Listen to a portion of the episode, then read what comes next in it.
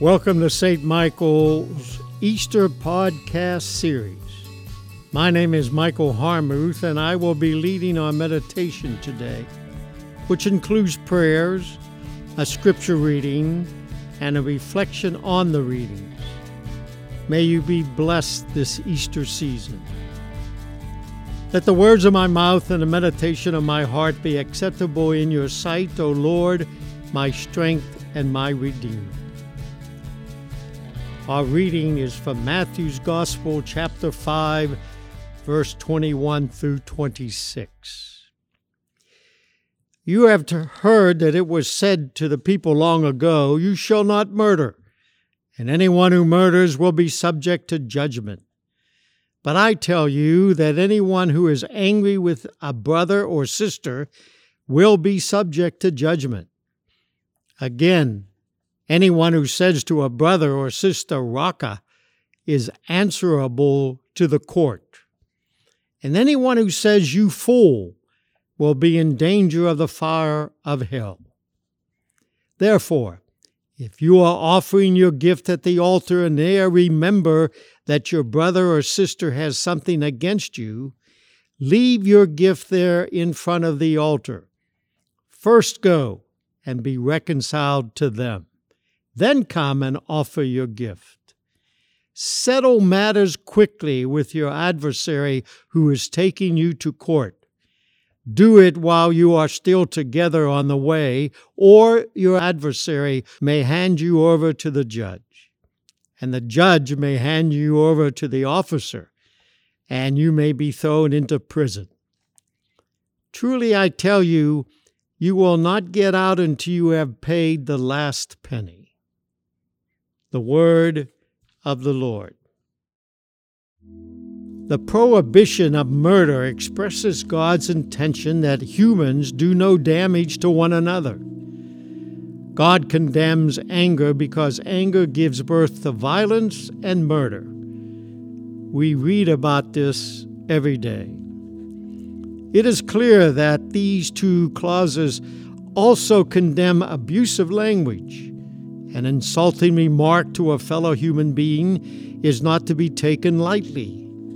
Outbursts of anger addressed to another human being are denounced by God. Yet the forgiving grace of God comes to the fore. While anger is damned, genuine repentance permits reconciliation with God as well as the brother or sister that was injured by word or deed. Since the COVID 19 virus hit the world, we became stay at home people.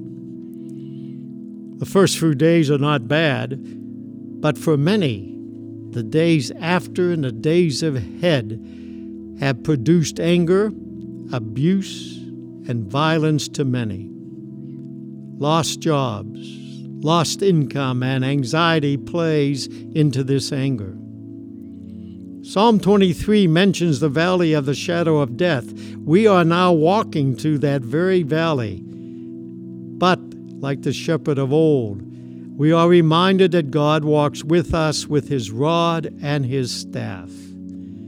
That is to say, do not lose hope. We will walk through that valley to the light on the other side when Easter becomes the event for us, we lose our fear of death, and that opens the way to fall in love with life. When we fall in love with life, we have no anger, we speak no words of hatred to another, because life is beautiful. So the Easter event tells us. May God let Easter happen for us and take away our fear. Amen. Join me now in the Lord's Prayer. Our Father, who art in heaven, hallowed be thy name. Thy kingdom come, thy will be done, on earth as it is in heaven. Give us this day our daily bread, and forgive us our trespasses, as we forgive those who trespass against us. And lead us not into temptation but deliver us from evil. For thine is the kingdom and the power and the glory forever and ever. Amen. Heavenly Father, in you we live and move and have our being. We humbly pray you so to guide and govern us by your Holy Spirit, that in all the cares and occupations of our life we may not forget you, but may remember that we are ever walking in your sight. Through Jesus Christ our Lord.